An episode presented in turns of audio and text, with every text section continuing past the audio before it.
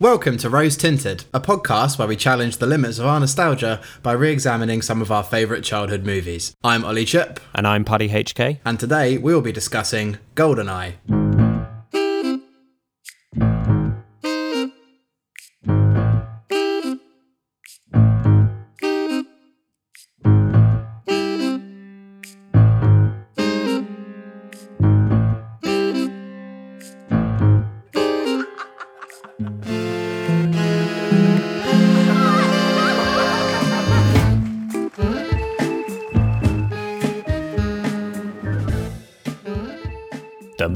Dum dum dum dum dum dum da dum dum dum dum dum dum da da dum dum da da. Finally, a James Bond. We've got to that point. Yeah, it's been a while. It's been a while, and this was also our first audience poll, was it not? It was, yeah. Yeah, because we genuinely couldn't decide whether to do this one or Tomorrow Never Dies, which I guess is something I'll explain a little bit more as we go into the episode. Uh, but yeah, we actually we did a poll with our audience on Instagram, and they voted very heavily in favor of us discussing Goldeneye. I believe it was seventy percent, thirty percent in favor of Goldeneye. I mean, we might get to Tomorrow Never Dies at some point in the future, but as far as a first step into the Bond franchise goes, I think we could have done a lot worse. Yeah, for sure. I am a little bit disappointed we're not doing Tomorrow Never Dies, though. Yeah. Goldeneye is like ubiquitous, isn't it? Yeah. Whereas Tomorrow Never Dies is, is, it seems a bit more niche. Yeah, yeah. And basically, just it's a bit more shit, I think. yeah, definitely, definitely. And also the main thing I remember from Tomorrow Never Dies is that it's all about like fake news and like out of Yeah. control media barons, which Yeah. potentially pretty relevant in the current political landscape. Well, I mean, Russians with weapons isn't too far out of it either, is it? Mate, I wasn't even going to go there. I wasn't even going to go there because I feel like it's a little bit too on the nose, you know? Yeah. I mean, it's a James Bond movie. The likelihood of the bad guys being Russian is very high. Yeah. I mean, particularly post Cold War, right? Yeah, exactly, exactly. So yeah, we are discussing GoldenEye today. As I've said, our first foray into the Bond franchise. But before we get into that, I just need to give a bit of background information about this podcast to anyone that may not have heard it before. So Ollie and I are old friends who decided to make a list of our favorite childhood movies so we could revisit them one by one to see if they still hold up to scrutiny. Some loose rules for our selection process. The movies have to bear some kind of significance to our childhood or early adolescence, and we try to only select movies that we have not watched since that time. So, without much further ado, Ollie, why don't you tell us a little bit about GoldenEye? Uh, Goldeneye was released in 1995. It's directed by Martin Campbell, who actually is also the director of Casino Royale, which was the first outing of Daniel Craig as Bond. Yeah. And Casino Royale, I think, is actually one of my favourite Bond movies. Definitely my favourite Daniel Craig. Yeah, for sure. And there are elements of that directing style in this film as well. Um, anyway, 60 million it cost to make, which I think is a reasonable budget considering some of the action set pieces they've got going on in this film. Yeah. I mean, the scale of this movie is just astronomical at points, you know, quite literally. Yeah, I'm, I mean, there's a reason for it. Um, basically, this was the revamping of the James Bond franchise. It got a little bit stale in the sort of late 80s. The last Bond movie before this one was License to Kill, which was um, Timothy Dalton in 1989. Timothy Dalton playing Bond. Oh, wow. So there was like six years between that movie and this one. Yeah, I think it's the biggest gap they've had since starting making them. And the Dalton movies were a little bit of a mixed bag in terms of critical and audience response. I think they just got a little bit stale, so they really wanted to reinvigorate the franchise, get some new new faces in, both in front of and behind the camera. And you can sort of get the vibe that that is happening. Like this is like the new spectacular, like all singing, all dancing James Bond. Yeah, this isn't your dad's Bond. No, ex- exactly. Yeah, it's it's like new age James Bond with like it's got computers and things in it. you know. yeah. And hackers. Yeah, exactly. But yeah, so it was a bit of a gamble, I think, with this big changing of the guard. But it definitely paid off because, like I said, 60 million budget, but grossed 356 million. So it did a good job. And uh, I think a lot of that is down to the casting because Pierce Brosnan is a beast. Yeah. And finally, finally, on the podcast, we get to talk about Sean Bean, Yes, absolutely. who is my favourite actor. Oh, I didn't know he was your favorite actor. Oh yeah, man, he is, is definitely my favourite actor for sure. Man, he is such a phenomenal casting choice in this movie. I mean, we will go into this properly, but I think Brosnan and Bean side by side in this movie are just fantastic together. Yeah. They're such a good pairing. And Sean Bean is just an excellent villain to have in your movie. Yeah, he always is. He always gives his performances like the full bean. You know what I mean? Yeah, definitely. he gives it all of the beans that he can. Oh, oh, he's never a half baked bean. Ah, there you go. There you go. um, shout out to Judi Dench as well in this movie. I think she's excellent. Oh yeah, absolutely. I mean, the cast is generally really strong because you've got yeah, uh, Brosnan, Bean, Judi Dench, Famke Janssen as well Yeah. as Xenia Onatopp. Excellent villain. Little cameo as well. Little cameo from Robbie Coltrane. Yeah, yeah. And Alan Cumming as well obviously plays Boris, so we got a bit of high quality Scottish talent in the movie as well. Yeah, I think basically just overall some really good names in the cast. Yeah. It's actually the first Bond film that wasn't based on the writing of Ian Fleming as well. Oh, really? Ian Fleming novels were the basis for all of the films up until this point, and it was sort of floundering. Like I hmm. said, the franchise was floundering, so they needed something new. So you got this, you know, fresh face directing. You got this new Bond, hmm. and you're also not basing your story on the writings of the author. Hmm. I think that's that all contributes to this sort of fresh faced James Bond. Yeah. Would you like my synopsis? Uh, yes, please. Yes, give me your back of the box synopsis first, please. After the murderous theft of a powerful military weapon, codename GoldenEye, 007 must play a dangerous game of cat and mouse with an elusive and enigmatic arms dealer. But Bond's past is coming back to haunt him,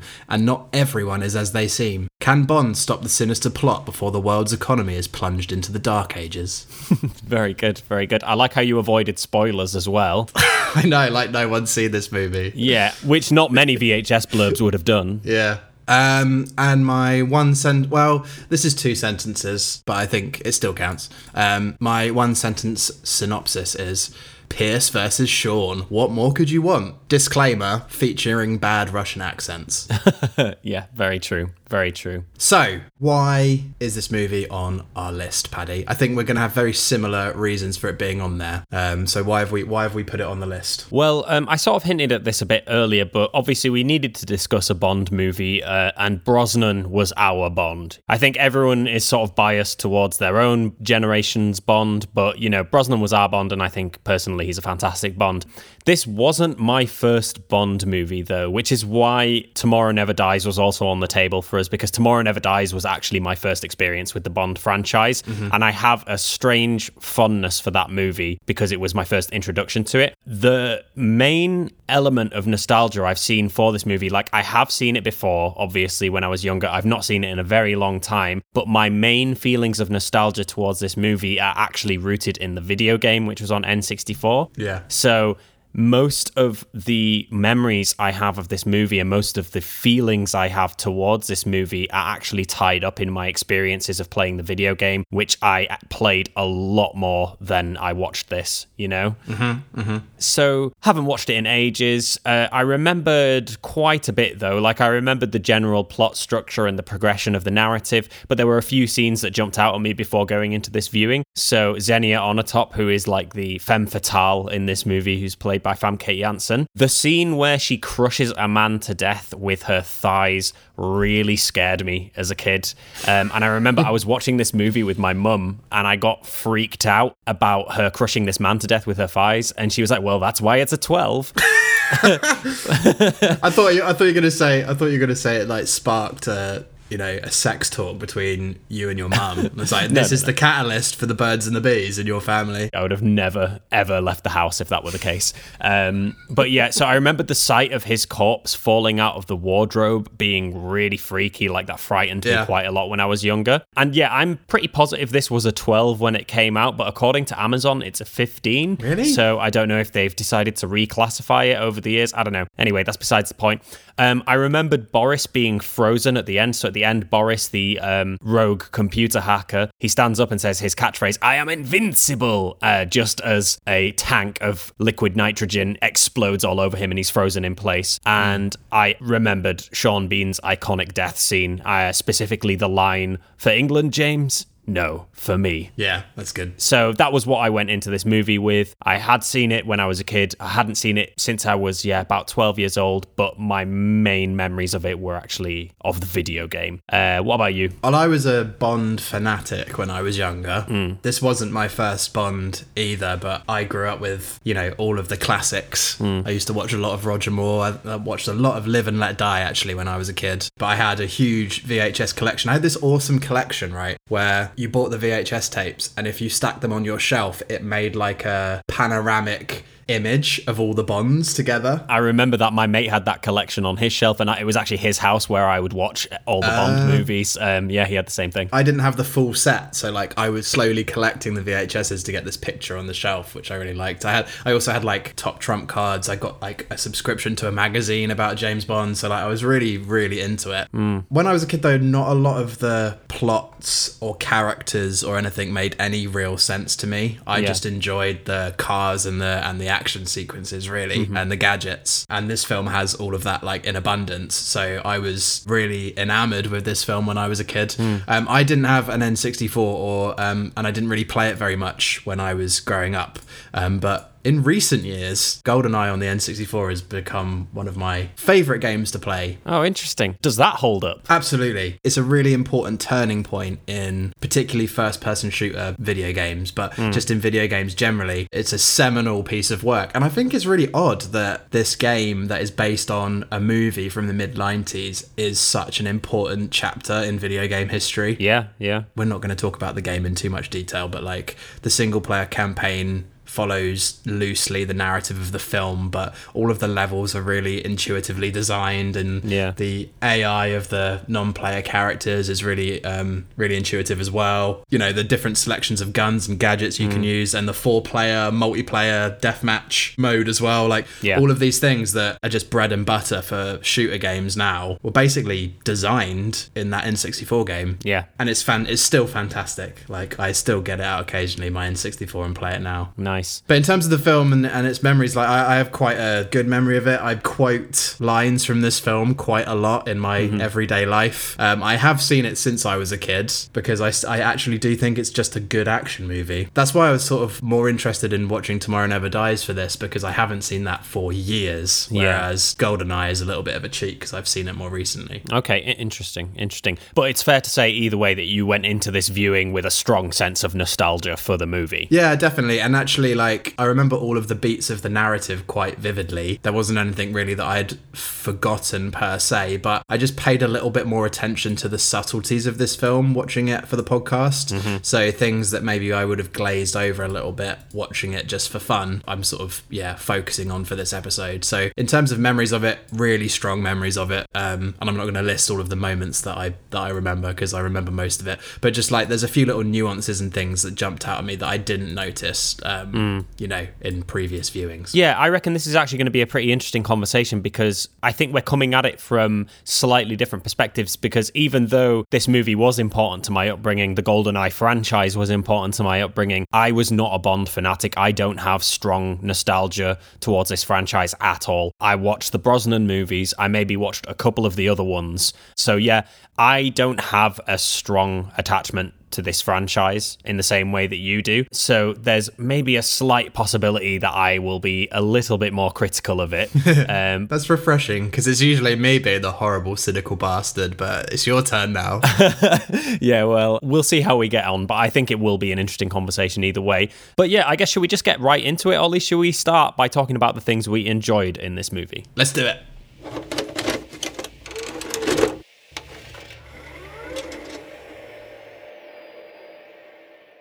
Okay, Ollie, what were some of the things that you enjoyed about this movie? First and foremost, we should probably discuss Pierce Brosnan as, as Bond. Absolutely. Maybe I'm biased because, like you said, he's our generation's Bond, but I think he's a fucking quality James Bond. Oh, yeah. His posture and his gesturing and his facial expressions, they all just ooze this sort of charisma mm. that you want from a hammy spy Yeah. that can, you know, seduce women with a look and is impervious to any form of harm. Like, he just fits that bill really nicely. Yeah. Um, and it's a stroke of genius whoever cast him in this role. Um, and I think actually to have someone younger playing Bond is a really important part of this franchise. Like like I said, the changeover of this franchise happens in in this movie. And I think having someone young and fresh faced and energetic in the lead role is super important. And he pulls it off fantastically. Yeah. I particularly like his introduction. The classic James Bond formula is that you'll have like a pre-title action sequence. We'll talk about the action set pieces, but it's a fantastic opening sequence. And I think his introduction in that sequence is, is great as well because we're not shown his face. Yeah. Like we see him moving around in close up and he's doing all of these things sort of in the dark and you can see his silhouette and in the shadows. And then the first time we see him, he comes down from a vent and punches someone on the face while they're on the toilet reading the newspaper. Yeah, yeah. Upside down. He's upside, Upside down. There's a man sat on the toilet, and he says, "Mind if I drop in?" And then punches him in the fucking face.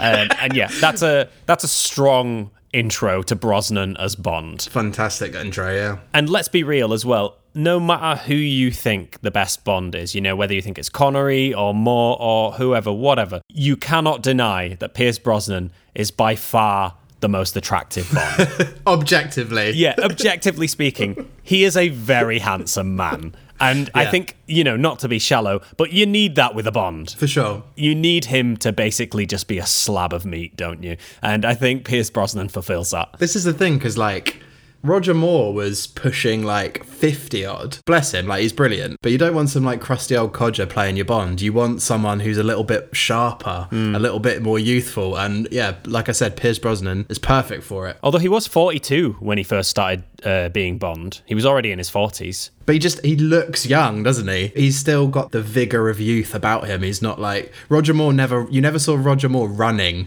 yeah, in a Bond movie. Do you know what I mean?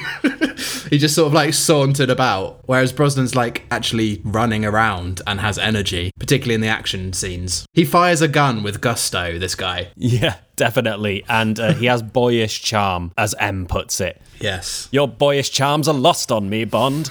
Um, he's a fantastic Bond, a really, really great casting choice. And I think we have to move on from Pierce Brosnan as Bond immediately to Sean Bean as Alec Trevelyan because he is the perfect foil to Pierce Brosnan. Yeah, for sure. There's this intensity to his performance, and it's very theatrical. It borders on being over the top and like scenery chewing, but he just about pulls it back from that line and makes it very convincing. Mm-hmm. He's like a comic book villain leaping off the page, and like again, he's dripping with charisma every moment that he's on screen. Yeah, he's like the mirror image, isn't he, of Yeah. Bond? He's like the dark shadow of Pierce Brosnan's Bond, and that's exactly what you want because they're both agents. You get the impression that they are equally matched in terms of their martial skill as well as their wits. Yeah. and that's exactly what you want. That's exactly ha- what you want your villain to be. You don't want them to be some like useless twat that's never hmm. going to live up to the the abilities of the protagonist. You want someone who's genuinely quite a threat.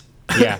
and he's exactly that. and has a personal connection with your protagonist as well. And I mm. think that's one of the things the film does really well. It establishes this connection between Alec and Bond within, you know, the first five minutes of the movie. And their chemistry is so good that you really buy into it. You believe that these two are friends. You believe that they're colleagues and that they've been working together for a long time. So when, spoilers, Alec eventually betrays Bond towards the latter half of the movie, or it becomes clear that he was always, you know, a double agent, that betrayal feels real, you know? Uh, And you, you don't see them together as friends for very long at all, but they do a lot with that time. And I think that that is very much down to the performances of these two actors and the chemistry between them. Yeah, for sure. And in just in general, like all of the villains are played brilliantly in this movie. Like Onatopp is terrifying in every aspect. Like she is just terrifying. Like she's beautiful, she's powerful, she gets weird sexual gratification from killing people. So you have this femme fatale lust murderer who's like the skivvy for this very eloquent, very intelligent, very cunning main villain. But it's a really good mixture. Yeah, absolutely. And I've actually got quite a lot to say about Xenia Onatopp uh, in both sections of this podcast, actually, as I'm sure you can imagine. But uh, one thing is clear she is the concept of the femme fatale, the classic femme fatale, taken to its most logical extreme. Yeah, it's giving a, a femme fatale an AK 47 and just going, there you go, have some fun. It's exactly what she does. Like, I particularly like the bit where she just butchers the staff of that satellite relay and she just unloads an entire magazine of an AK into these like innocent civilians and she's just sort of like Coming. yeah she's basically she's basically having an orgasm while she's doing it and like she takes a big sniff of the smoke coming out the end of the gun she's just like fucking terrifying basically Yeah, like I said though, I think I do have slight problems with that archetype and the way they handle her character. But one thing you can't say, you can't take away the strength of Famke Janssen's performance. You know, mm-hmm. accent notwithstanding, it's a great casting choice and it's a great performance. can say that about them all though really all Yeah. of the all of the quote unquote russians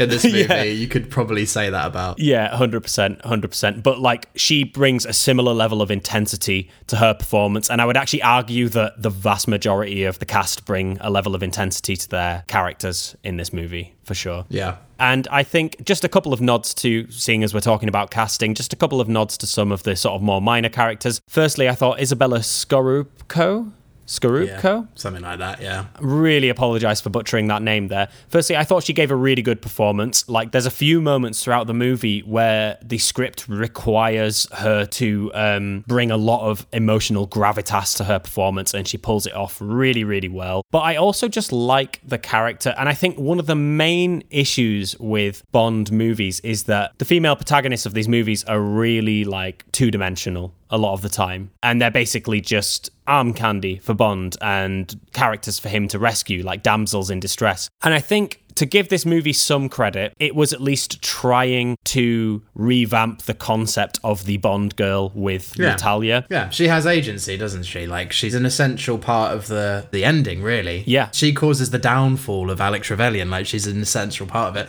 Like she does play the role of the damsel in distress, but that turns reasonably quickly into an accomplice for Bond. Yeah. Who is equally useful in the final act. She's not Yeah. just something to be rescued and taken as a trophy. Like she's actually a useful character and has agency in those moments. Well, even before she meets Bond, she's kicking ass. She's getting shit done on her own terms. So she escapes the massacre at the computer station where uh, Onatopp and General Ourumov massacre all the computer programmers and steal the Golden Eye. She's the only one that survives. She tricks Onatopp into thinking that she's crawled into a vent when in fact she's hiding in a cupboard. And then she climbs out of this exploding building sort of by herself. And then I think it's implied that she steals a bunch of like huskies and like snow dogs out of there. I lo- I also love the conveniently placed husky dogs. Yeah. Just round the corner from the like apocalyptic explosion of the satellite relay. Yeah, those dogs don't get spooked by nothing. Nah. No number of exploding satellites are going to frighten those dogs away. They're going to wait patiently and diligently for the first person that needs to use them. But yeah, it's um it's interesting because like you said she does get damseled and she does become sort of more of a love interest, but she doesn't ever stop being an important agent of the plot, which I think Yeah. isn't nothing. Particularly in this franchise, to be honest, like she is playing the role of a Bond girl, and like you know, the name by its very nature just suggests being passive, right? Mm-hmm. Bond girl, you are owned by the protagonist. Yeah. you have no agency yourself, um, and also like the weird infantilization calling them Bond girls as well. I, Yeah. it does not sit well with me at all. Yeah. but they do a good job of making her an actual woman, female, human character. Yeah. And yeah, she's one of my favorite female characters in the franchise for sure. Oh yeah, 100%. She's memorable. She's very memorable. And again, that is down to the performance of the actor as well. And I think that we will sort of discuss how potentially superficial some of these attempts at modernizing Bond and making it more progressive are. But there is a lot to like about her character, and I think that is worth acknowledging. But that's more or less all I've got to say on the casting and the characters. Shall we move on to discuss this movie's main strength, in my opinion, which is the action set pieces? Yeah. Like I said, the opening is timeless, isn't it? Yeah, what an opening. the jump off the dam. I think there was actually a someone did like a bit of research into whether or not bungee jumping off a huge dam and then shooting a piece of zip line into some concrete will stop will either stop you from bouncing back up or rip you in half. And I think the conclusion was it will certainly rip you in half. Not Bond, though. No, but not but obviously not Bond. But it's a fantastic, fantastic set piece. Yeah. I love the fact they use miniatures in the opening as well, which is brilliant. Oh, yeah. They use a lot of miniatures throughout the movie. A lot of the explosion scenes happen with miniatures. Which is a lovely callback to, you know, the previous Bonds in the franchise using those Yeah. sorts of low budget techniques because I think this is the highest budget on a Bond film. Like this is the turning of Bond into Mm. a blockbuster franchise. Before that they were quite low budget, whereas this one is like, you know, cranking it up to 11 in terms of the set pieces. Yeah. And I just love the fact that they instead of using horrible horrible horrible CGI, which they could have done, they decided to use miniatures, which I thought was great. Yeah, absolutely. And I actually reckon the opening sequence is a pitch perfect action set piece. It establishes Bond, it establishes Trevelyan, it establishes Ourumov, and it gives you a real sense of the scale of the movie going forward.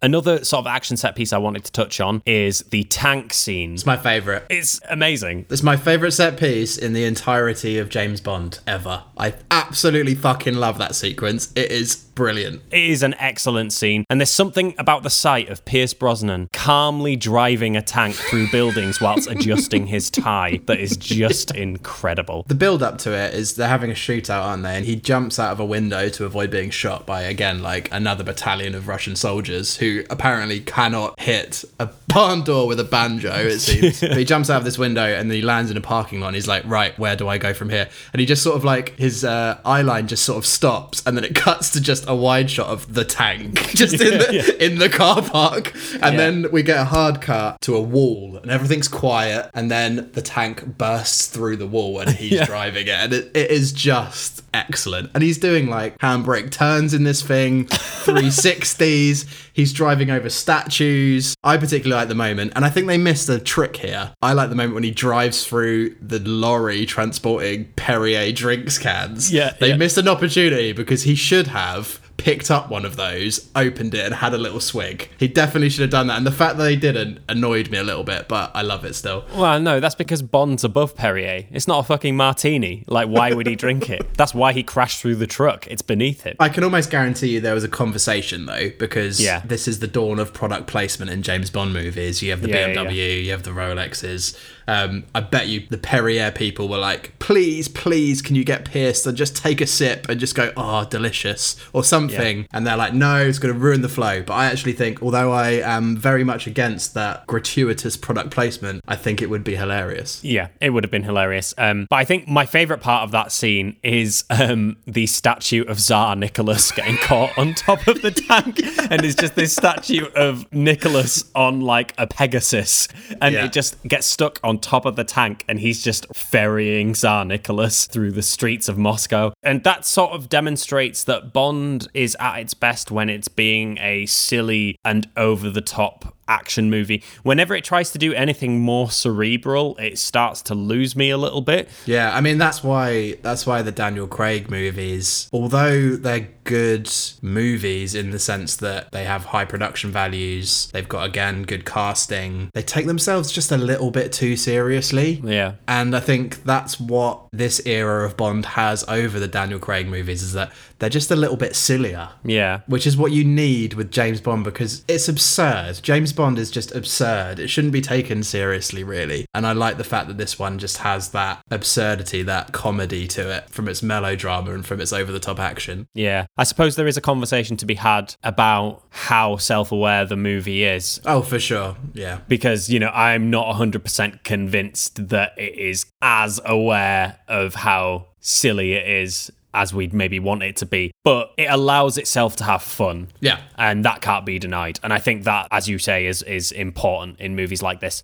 And I just want to move on to talk about the last action set piece that I wanted to discuss, which was actually the final scene, uh, which is such an impressive finale to this movie, like on like an absurdly huge satellite dish. And again, I think they've used miniatures and they've They used have, yeah. sort of a lot of trickery there, but they've managed to make the scale of this satellite dish that sort of emerges from It's emerging from a lake that is in the space of a dormant volcano. Can't get much more Bond than that, can you? Yeah, a yeah. giant intergalactic satellite comes out of a lake that is existing in a dormant volcano in like Cuba, is it? Of course, it's in Cuba. of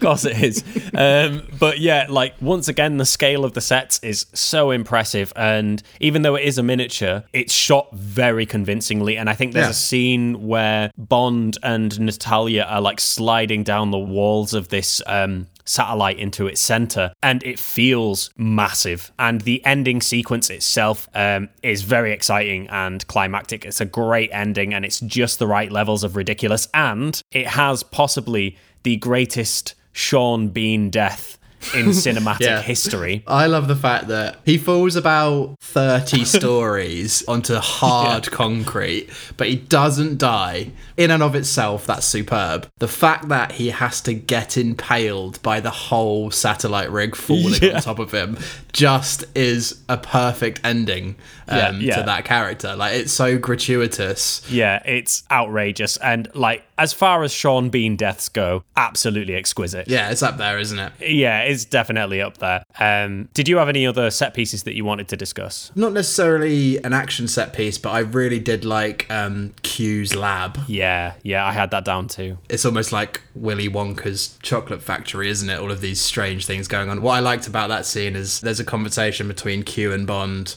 walking through his laboratory, and he's introducing him to obviously like all of the gadgets that he's going to need in his niche moments in the uh, in the film. But then the stuff that's happening in the background, like all of Q's like technicians getting like caught in phone boxes that have like an inflatable going off inside them, and getting fired from a parachute chair halfway across the room, Yeah. and all of this stuff's going on in the background and i just love the sort of entertainment of all of those little gadgets being tested as they're talking Yeah, it's like slapstick humor, isn't it? Just like sort Yeah, of popping off in the background. And I also, I've always loved Q as a character, and I actually think um, the scenes, the Q scenes, were the ones that always resonated with me most as a kid because they're quite light-hearted. Yeah. I like Q and Bond's relationship. It's just like he's clearly like just so done with Bond. He just has no time for his shit. he's absolutely sick of it He's got no time for his shit whatsoever. well you know why that is don't you you know why he's sick of it is because bond just frivolously destroys the millions of pounds worth of tech that he's building for him yeah. I like the end of the sequence though, and this is one of those quotes that I use in my everyday parlance is don't touch that. It's my lunch. Yeah. I love that. Everything is not as it seems in Q's lab. So you pick up a pen and it's a fucking grenade and the phone box explodes and blah blah blah. And then the last thing he picks up is a baguette and you think this baguette's gonna be like, I don't know, an assault rifle or something. But it is literally just his sandwich. I love it. And yeah, we have to give credit to uh, Desmond Llewellyn because, like I said, I was only ever really into the Brosnan Bond films. But as far as I'm aware, Desmond Llewellyn was Q for a large part of this franchise, wasn't he? Yeah. And I think uh, he was replaced by John Cleese after he passed away. Yeah. Who is also an excellent choice for Q. But yeah, I mean, he is, in my mind, he will always be Q, Desmond Llewellyn, and he was fantastic in the role. He's almost like Victor Meldrew, isn't he? He's just this grumpy old man. Yeah. that just ambles around and he plays it perfectly. And he's a really good foil to James Bond's like modernity and vigor. You've just got this grumpy grandpa. Yeah, he's just like, oh, grow up, 007. yeah, so good. Yeah. Um, did you have anything else you wanted to discuss? Yeah, I think um, I also really enjoy just on a sort of meta level. It has all of the beats of a dumb Bond movie, just to Yeah. make that like crystal clear. And I think you know there's some lovely moments where it's typical Bond, like. Why does Trevelyan leave him in that helicopter that's going to fire rockets at itself and blow Yeah. him up with a big giant escape button that he has to headbutt to get out of it? Like, th- there's all of these little moments that are, are silly, and in other films, you'd be like, that is a rubbish plot point. But in hmm. terms of the meta of James Bond, it works really well. And I, I think this movie utilizes those to its advantage. I think it's important that you've brought that up because I think the context of the wider Bond franchise will really determine whether or not you need rose tinted specs to enjoy this movie, I think. Yeah, for sure. And I think those were the points occasionally where the movie would lose me because obviously a part of Bond is the convoluted plot points and like the ridiculous scenarios that don't really have any bearing in logic. Yeah. But because I'm not as steeped in the Bond mythos, there were a few moments in the movie that took me out of it, and that was actually one of them yeah, it's stupid. again, I could appreciate it on an ironic level. Like I had a healthy dose of irony in my enjoyment of this movie. We'll get to that a little bit later on, but that's sort of there is a question about where does that ironic appreciation fit into determining whether or not you need nostalgia or rose tinted specs to enjoy a movie. Yeah. What makes a good movie? What makes a bad movie? But yeah, um, no, I fully take your points there. Did you uh, have anything else you wanted to cover? Yeah, well, that was my first contentious issue. Was the silly Bond moments. Yeah. Uh, my second contentious issue is the music. Oh yes, The musical score. What were your thoughts on it? very complex thoughts. I expect nothing else. Uh, it was as 50 50 as you could possibly get. There's a lot of aspects of this score that were recycled and used in the video game, which was, again, what I mainly associated that music with. And it's mainly those like deep, resonant, percussive noises and that, like, It's like Cold War music, isn't it? yeah, For me, like those parts of the soundtrack is like if concrete was sentient yes. and you asked concrete to write music, it would sound a bit like that. yeah, it's very industrial. Yeah. sort of industrial ambient soundscapes almost and i think that's where the soundtrack was at its most effective was when it was being like sneaky but there are some very weird choices that this soundtrack makes and i don't want to spoil that because i have some very specific points i want to make about that in the Okay, bad stuff okay. section Well, what, what do you make of the soundtrack then? The actual, you know, GoldenEye song. as a theme tune I think it's pretty good. I think Tina Turner gives a great performance. It's written by Bono and The Edge, though, know, which is so funny. So disappointing. It is, but it's not a bad. It's not the best Bond soundtrack. I couldn't tell you which I think is the best one, but probably Live and Let Die. Yeah, Live and Let Die is the best. Yeah, definitely. I think this one is actually up there as one of the greats. Yeah, It hits the we're gonna harken back a little bit to the previous era of Bond, but we're gonna give it a modern twist to me, that's what the soundtrack sounds like. It's it's giving you full Bond, full melodrama Bond, but at the same yeah. time, it's sort of bringing it into the late 20th century with the edge uh, writing it for you. I'd give it a 7 out of 10 yeah probably yeah 7 8 yeah. Erring on the side of 7 just because bono and the edge wrote it. Yeah. But yeah i think i think a 7 seven's fine. yeah. We're on the cusp of bad things now Yeah. because we're getting into the grey areas of this movie. So why don't we just uh, take a quick break and then we'll come back and discuss the stuff that wasn't so good. Yes, let's do that. Thank you, mister. Name's Bond. James Bond. Xenia Sergeyevna Onatopp. On the top? Onatopp. So, Paddy, do you want to talk to me about some of the things that you didn't enjoy as much in this film? Yeah, I mean, I'm almost so reluctant to do this because it's so nice to see you like happy when we're discussing some of these movies. And obviously, you know, admittedly, there's a lot to enjoy in this movie, but I think there is also a lot to criticize. And I want to start with the opening credits scene. So we start the movie, as we said, with the pre credit scene, which is this amazing action set piece, which just pumps you up and gets you into the spirit of the movie. And then you have the opening credits, classic Bond credit sequence. And as we've already mentioned, you know, the theme tune, pretty decent. But apart from the theme tune, the opening credit scene is fucking awful. like the font First of all, is horrendous. I don't know if that stuck out to you, but it immediately stuck out to me. It has absolutely no stylistic flair whatsoever. It looks like it's been lifted straight from like a PowerPoint presentation. And obviously, this is like silly and it's Bond and it's silly, but I just couldn't help just like I had my head in my hands the whole way through because you've got this absolutely whack, boring PowerPoint font. And then in the background, you've got these naked women dancing on CGI hammer and sickles and destroying statues of Lenin. And yeah, so the main title was designed by Daniel Kleinman. And I just want to take a second to say, fuck you, Daniel Kleinman. it's a shit main title sequence. Um, so yeah, there was that. Just a very quick one. I thought the opening credit sequence was absolutely horrendous. Oh yeah, they sucked hard, and actually most of them do. Yeah. it's always something that I'm very tempted to fast forward through. And actually, I used to do that as a kid. Like I'd li- I'd watch that epic opening sequence. I'd be like, that is exactly what I want from my Bond movie at ten years old or however old I was. And then you fast forward quickly through the abstract rubbish PowerPoint that comes after it, so you can actually get back to the film. But it's so funny you should say that because in this movie, you know, you fast forward through the absolutely terrible, cheap looking opening title sequences, and the first scene you get after oh, fast forwarding through the opening credit Yeah. sequence is this really bizarre car chase scene. I'd delete that scene. There's so much wrong with it in terms of its inner workings, the actual scene Yeah. itself, but like, what the fuck is it even doing in the movie? Like, it brings nothing to the table whatsoever, other than the only thing I can think of. Well, there's two things. We need to show that James Bond still drives an Aston Martin, hmm. because that's important for the IP of the franchise. Secondly, Ferrari are giving us a fuck ton of money to show off their car, so Yeah. we need to have some form of way of getting these two cars in a scene together. That's the only thing I can think of. Well, let's just break down this scene for people that haven't watched the movie recently. Basically, what happens is you cut from the credit sequence to Bond is in his Aston Martin with a colleague, because that's what she is. She's a colleague. She's someone who's been sent to evaluate him. And he's just like racing around this like mountain pass. And she's getting freaked out because he's driving too fast and they're making jokes about his penis and the car and all of this.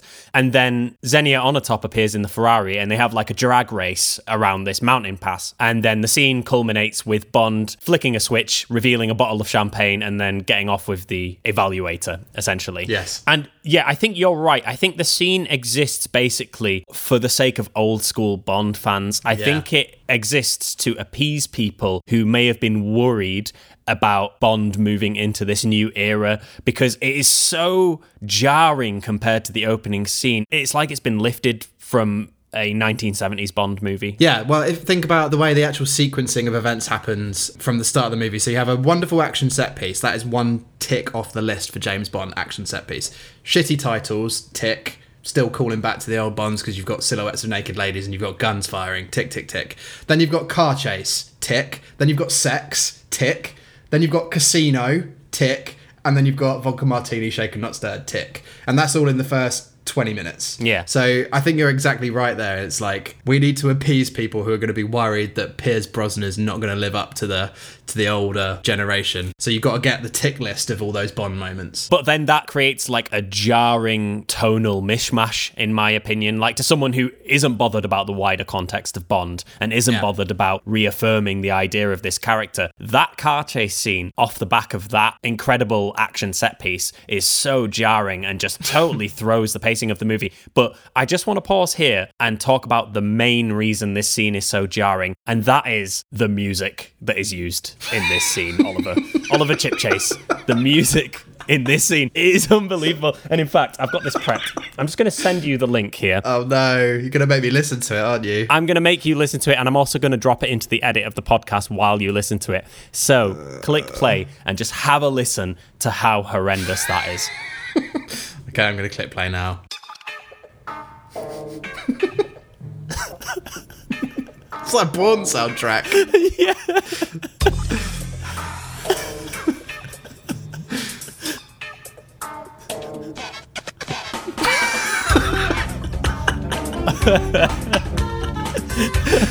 Mate, this bangs. I don't know what you're talking about. All right, okay, okay, I, okay, okay. I think that's enough. I think that's enough. I'm into it. I'm listening to it. You. no, enough, enough. You've made your point. Yeah.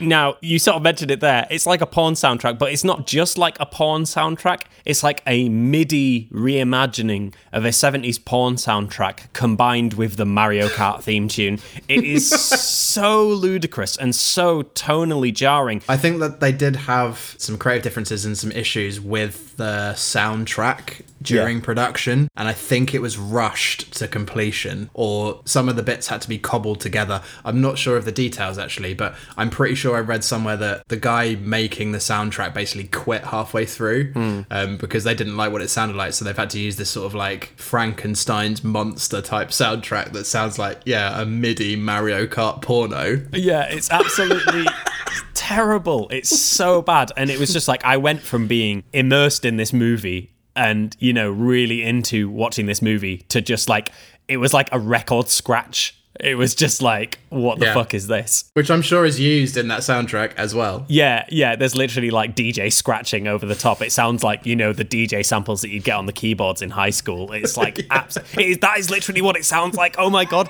You know, those preset songs that would be loaded onto the keyboards that we had. DJ. Yeah, yeah, yeah, yeah. It literally sounds like that.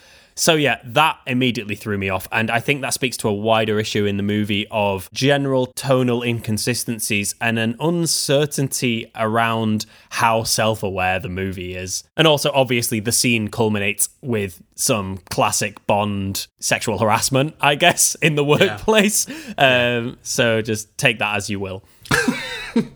Yeah, I mean, it goes without saying, doesn't it? It even happens in the new Daniel Craig ones, and they're trying desperately to retcon his horrible sexual misconduct. Yeah. But, like, even in the new ones, he still does it. And, like I said earlier, like, there's some beats to Bond movies that you absolutely have to have and you must see. Like, the silly decision that the villains make to put him in situations that he can mm. easily escape from, the really niche gadgets that he's introduced to that he just uses at the right moment in the narrative. Mm. Like, all of these things are silly Bond moments that you want to see. But then with that, come along the more harmful Bond moments, which are generally speaking the treatment of women. Yeah, exactly, and the sexual politics, and that's the the main issue with this movie. I think is that even though it's released in 1995 and it's trying to modernize the franchise, it trips up in terms of its sexual politics, which I still think are definitely lost in the 70s. And you know, we mentioned sexual harassment because you know at the end of that scene, he's being evaluated by what is essentially a colleague, and just kind of immediately leans over to her and starts getting off with her. And you know, obviously within the movie, it's framed as though she's into it,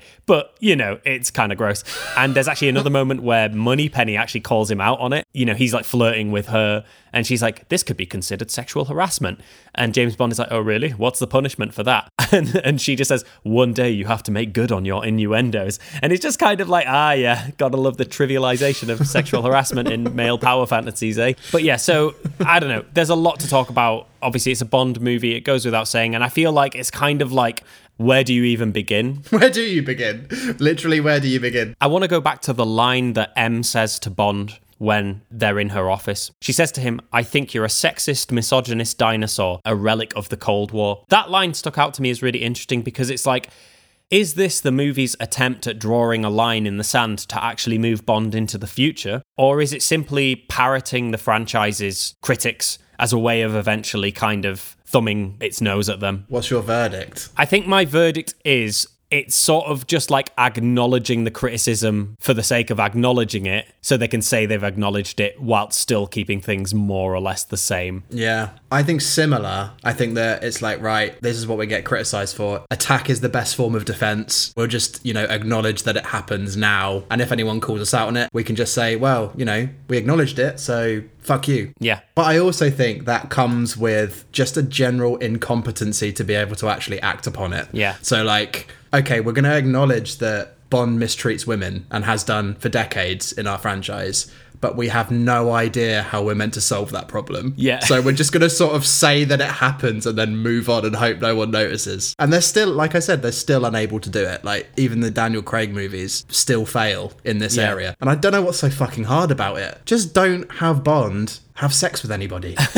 Well, no, but you know, no offense to you because I know that you love the Bond movies, and no offense to anyone who is a massive Bond fan in our audience. I'm sure there's many lovely Bond fans out there, but essentially the franchise just has to appease the multitude of wankers that are still really into this franchise and want to see him being misogynistic. Like you know, but that can't be the majority now. That can't be the majority. It can't be, but like Bond has always been seen as like an aspirational figure. It's a male power fantasy. That's what it's always been. And that, in many ways, is the appeal of the franchise to a large core demographic of its audience. And I just want to take us out of the weeds for a second because I feel like we're being quite abstract. And let's actually talk about the incidences of it in this movie specifically. And there's just two things that I'll want to focus on really. The first one is Natalia, who, as we've mentioned, I think is the movie's attempt at creating like a female protagonist with agency, in air quotes, a strong female character to be mm-hmm. paired up with Bond. And to an extent, they do a good job with her, but I also feel like they undo her agency slightly by making her into one of Bond's love interests. And there's a very specific parallel in the movie that I want to draw attention to, which is when Alec Trevelyan sexually assaults her, which is on the train. Obviously, he's the villain of the movie, so that is framed as bad.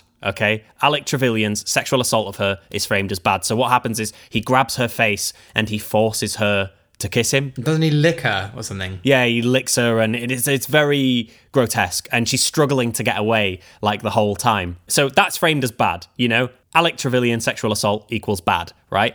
However, um, about 20 minutes later, when they get off the train and Bond and Natalia are on a beach in Cuba, a very similar scene happens between the two of them. It's not quite as grotesque, it's not quite as violent, but basically, Natalia is having a go at Bond. They're having a bit of an argument. She's like, Why are you so cold? And she tries to run away from him, and he grabs her and forces her to kiss him. And she struggles. She tries to push him away, but then eventually gives in to the kiss. Hmm. But when you actually put those scenes next to each other, they're not that different they're really not that different. Essentially, without the wider context of who Bond is and how the movie's trying to frame that scene, they are still both forceful sexual assaults, you know? But when Alec Trevelyan does it, sexual assault is bad. When Bond does it, sexual assault is good. And that's an unfortunate kind of trend within the wider franchise because obviously there's been loads of discussion about how Sean Connery's Bond straight up raped people and it was framed in like a romantic way, you know? Yeah. So that's something that this franchise continues, which is really unfortunate. And obviously it's not quite as egregious as something like Goldfinger, but it is still bad.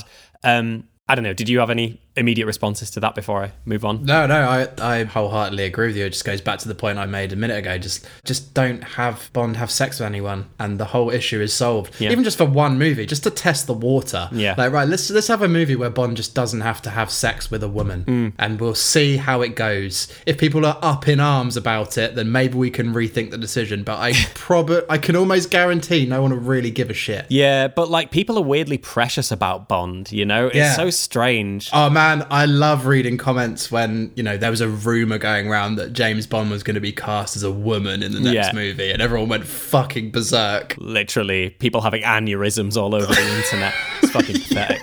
Um, but like, yeah, but it is, Yeah, yeah. I agree. And the thing is, if there was ever a Bond movie where you could have done this, it's uh, this one because Natalia is in many ways a compatriot to Bond. You know, like we said, she has agency and she uses that agency to further the plot. But then her agency is quite literally undone by Bond when she's maneuvered into being his love interest. You know, he does essentially sexually assault her and it's framed Yeah. in a positive way. And that sucks and it completely subverts her agency. Yeah, and being damsel multiple points as well. Yeah, yeah. Which is unnecessary, I think. It's a shame because, like, there, it's a step in the right direction, isn't it, for the character? But there's still those haunting shadows of the weight of the franchise over these female characters. Yeah. On that, do you want to talk about Onatopp? I do want to talk about Onatopp, who is a fascinating character. And um, again, I love Famke Janssen's performance as Onatopp. I think it's just so over the top and so Evil. so evil, just so dastardly. She's dastardly, isn't she? She is. And she's clearly having a lot of fun playing that character. So again, I don't want to take anything away from her performance. But she's an interesting one, isn't she? Because she's playing a very specific archetype, which is that very extreme version of the femme fatale. It might be worth actually just explaining because there might, might be people listening who don't have any clue what that even means. Uh, femme fatales are female characters who are duplicitous, um, who use their sexuality as a weapon um, for their own advantage. Yeah. And what tends to happen with this archetype is by the end of those films, the femme fatale is exposed for what they really are, which is usually some form of villain or criminal or crook. Um, and they're punished for that. Punishment is often jail, um, but also very often death Violence. yeah, violence against that particular character. And it's because they use their sexuality, it's because they use their femininity against men that makes them that dangerous character. Yeah. So you think that she's an extreme version of that, which I completely agree with. It's like taking it to the nth degree, isn't it? What's problematic about that for you? I guess what a femme fatale really represents is the idea of female sexuality being threatening. It's not only being threatening, but also being like grotesque in some some way in this instance. Like, Yeah. her sexuality is not only explicitly dangerous to men because she can kill people whilst having sex with her, but it's also framed as being something repulsive. Yeah. Like the fact that she orgasms whilst mowing down civilians with a machine gun sort of just alludes to it being this disgusting act. Yeah, and it's also tied up in her sadomasochism because obviously she gets sexual pleasure from hurting people, but she also gets sexual pleasure from being hurt,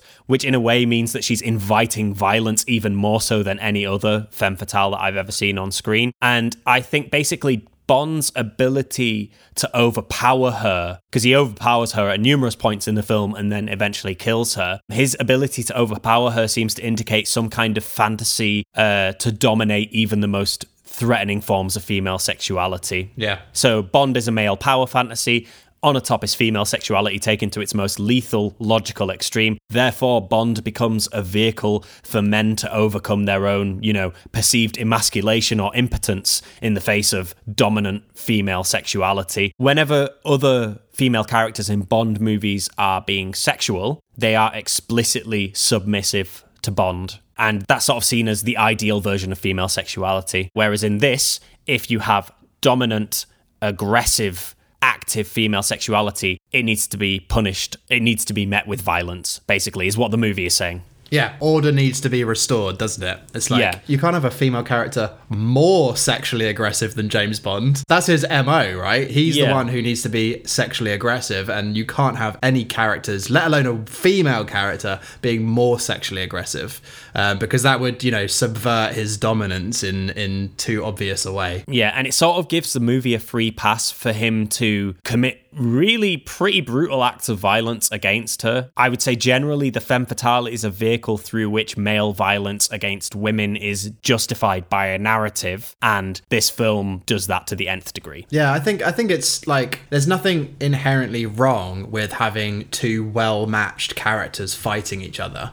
She is a an able combatant, isn't she? The Yeah, way she yeah. fights him at the end, like she's good at martial arts and fighting. That's Yeah. fine, but it's like you said, it's sort of like the violence has to be perpetrated against her in the most brutal fashion because of her sexuality. And it's also sexual violence. Yeah. Because the violence that she enacts on people is sexual. Therefore, you have to dominate her sexually to overcome her. Yeah. It's just very uncomfortable the way that uh, they treat that character. But I feel like you could really pull at that thread forever. So I think it's maybe best to draw a line under that for now. Yeah, so I think it's just fair to say, isn't it, really, that she is simultaneously one of the most interesting characters in the movie, if not the most interesting, Yeah. but at the same time, the most troubling. Yeah, she's an effective villain, but that doesn't mean the dynamics the movie is exploring between her and Bond are not harmful. But yeah, at risk of uh, going on a little bit too long about this movie, Ollie, is there anything else you wanted to discuss? Yeah, just uh, just a quick nod to the bonkers, fucking bloated, ridiculous narrative of this film. Yeah, yeah, yeah. It lost me so quickly when they started dumping exposition about EMP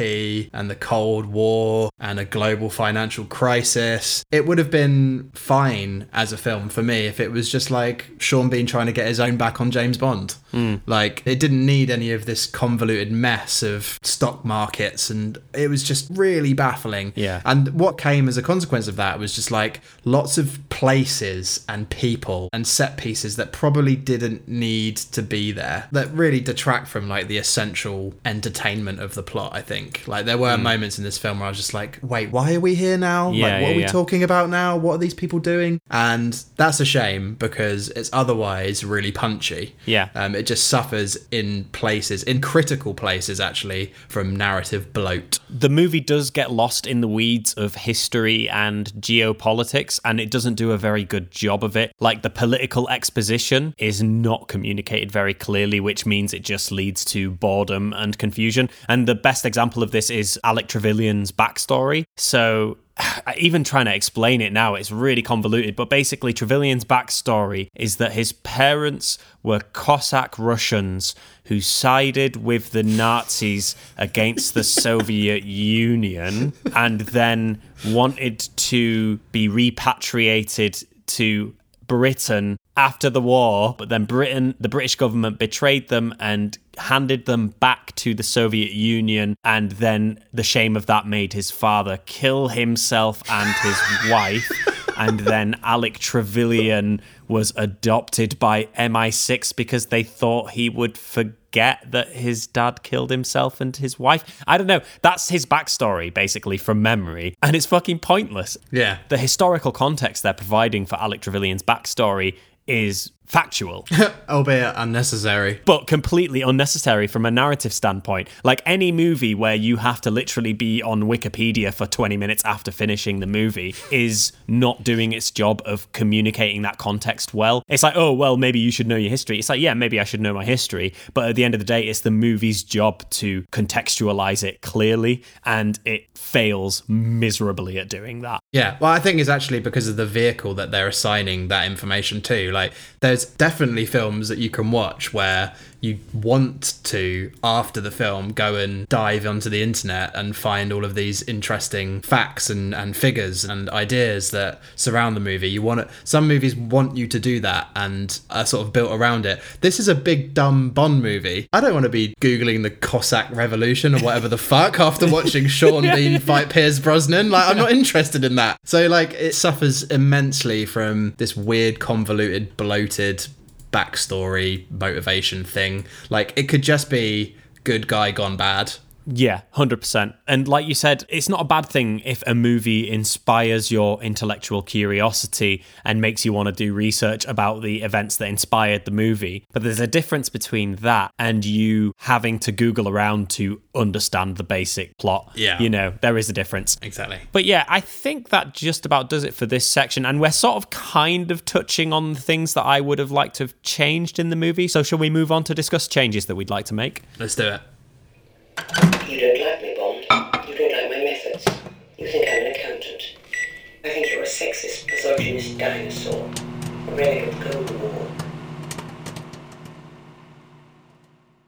Uh, so, how are you going to change this movie then, Paddy, if you're given the opportunity to? Well, basically, I think we've sort of already touched on it, but, you know, first and foremost, bin any sort of love interest. Like, if you're going to introduce a female protagonist, have it just be a female compatriot, like we've said. And I think that really would go a long way to undo a lot of the problems in this movie and the wider Bond franchise. But the main thing that I would change is, as we've indicated, is Alec Trevelyan's backstory and his motivations. So, in the movie, his motivations are kind of tied up with, uh, you know, his perceived betrayal by Bond and the British government, but also, you know, the historic betrayal of the Cossacks at the hands of the British government. And you could just do away with all of that. And instead, what it could be is that Bond and Trevelyan are together for this mission at the beginning of the movie, and then Bond, for the success of the mission for England, he sacrifices his best friend and leaves him for dead. Yeah. And then halfway through the movie, the reveal is still the same. It turns out this arms dealer that he's hunting down is Alec Trevelyan, who survived the explosion and has now defected and is working against the British government and has a personal uh, vendetta against James Bond. That is literally all you need. And it would just make that conflict so much more effective because it would add an element of moral complexity to Bond's decision to leave Trevelyan behind, you know? Yeah. Because there is none of that moral complexity in this movie because A, Bond already thinks he's dead because General Ourumov pretends to shoot him in the head or something, which is another convoluted plot point that doesn't go anywhere. And also because his backstory is wrapped up in this like historic betrayal, Bond doesn't feel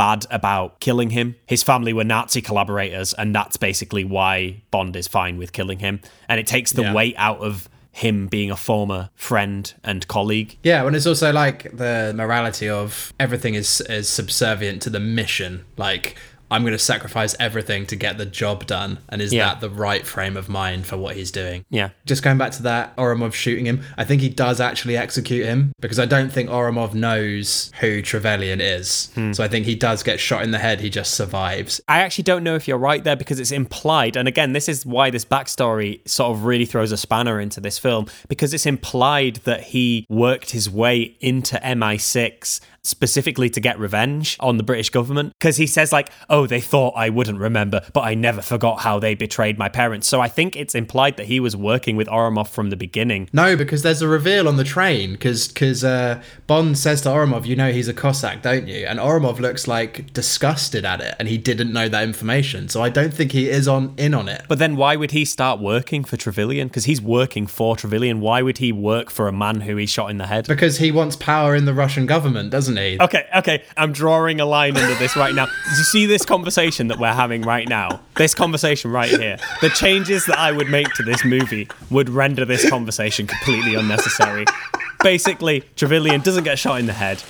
He's not a fucking Cossack. He literally gets left behind by Bond and caught in an explosion. Fuck me. And that's why he defects to the other side and becomes, you know, a criminal leader of the underworld and tries to take revenge on the British government because he sees Bond as an extension of the British government and therefore wants to take his revenge. Done. That's my changes. Yeah, that's essentially what happens in Skyfall, I think, one of the Daniel Craig movies. Um, Yeah. in terms of my changes, it's similar, really. It's just cutting some of the chaff out. I mean, outside of the backstories of these characters and their motivations, like some of the some of the sequences just aren't necessary. Like, although Coltrane is great and he has a stunningly bad Russian accent, and it's and it's wonderful, like unnecessary. Yeah. Um, similar to the car chase after the titles, you can just cut a lot of these little moments out that don't offer a huge amount of value. Is it two hours long? This movie? Yeah. It should easily be a tight ninety. Yeah. It's a big dumb action movie, and if it goes beyond ninety minutes, it's going to lose my interest. And I think it does that to its detriment, really. Yeah. Because actually, the other stuff, the action, is fantastic.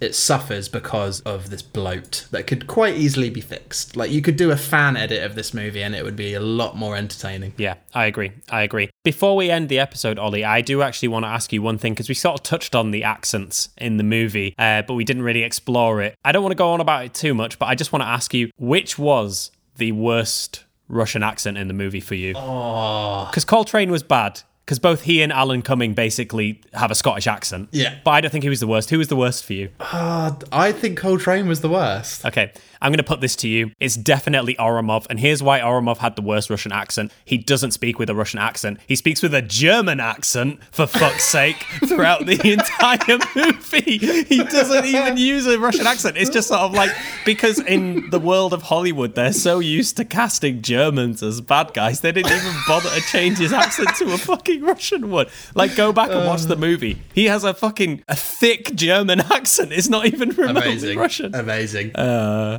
But yeah, um, I'm pretty sure that just about does it. There's just one question I need to ask you, Ollie. Do you think you need rose tinted specs to enjoy this movie, or do you think it still holds up on its own merit? oh, man. It's a hard one, isn't it? Yeah. Um, well, I think that you don't need rose tinted specs to appreciate the movie. Um, I think it's still a good action movie.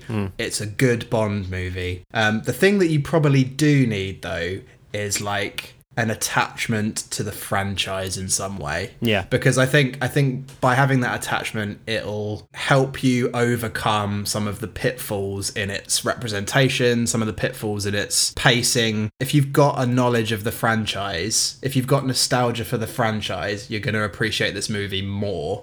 But I don't think it's essential to enjoying it. Do you know what I mean? I do know what you mean, and it's it's a tough one, isn't it? I watched the movie twice, and after my second viewing today, I was like, I'm still massively on the fence about this. Uh, but which are you going one way or the other? You're definitely saying you don't need them. I'm saying you don't need them, but what you do need is an appreciation of the franchise before and since. Yeah, I don't know which way to go. I think I'm going to say that you do need rose tinted specs. And this is why. So, my memory of this movie and my nostalgia for this movie, firstly, was very, very wrapped up in the video game. Mm-hmm. And so, most of the things that I remembered and enjoyed about this movie were sort of tied into my experience of playing the game. Secondly, I think you need a healthy dose of irony to be able to enjoy this movie. Yeah. And I think I didn't realize that was the case going into this. Like, I remembered it just being a cool, slick action movie, which at points it is. But I do think having a nostalgia for the movie and having nostalgia for the franchise, as you've said, will enhance your viewing experience. Mm-hmm. And I do think, yeah, the flaws in the movie and the flaws of the wider franchise in general just really, really haven't aged well, like at all. No. So yeah, I had to go one way or the other, and I think I'm just going to say you do need rose tinted specs to appreciate it as a serious action movie, but you can enjoy it with a sense of irony. Yeah, I think this one's been the hardest to date to do this to. It's been a real challenge to think what nostalgia brings to the table in terms of appreciating this film. Yeah. As a summary, because I realise that we have talked about this a lot today. I'm so sorry, editing Paddy. I'm so sorry. as a summary, I think it's fair to say that nostalgia is probably required to get round some of the more troublesome aspects of the film, but it still holds up as a decent action movie overall. I think, as a summary, I'm going to say you don't need rose tinted specs to appreciate it as a Bond movie, but you do to appreciate it objectively as just a standalone thing. That was as convoluted as the plot of this movie. Yeah, I know, I know. Yeah, fucking throwing stones in glass houses or what? like, Jesus Christ. Oh, God. That just about does it for this episode, then. As always, I need to say thank you to Dilettante for letting us use their song My Dress as our theme tune. You can check them out at Dilettante Songs. You can check us out at Rose Tinted Movies. We are on Instagram only at the moment. But yes, in the meantime, I have been Paddy. And I've been Ollie. And we have been Rose Tinted. Thank you very much for listening, and we will see you all next time.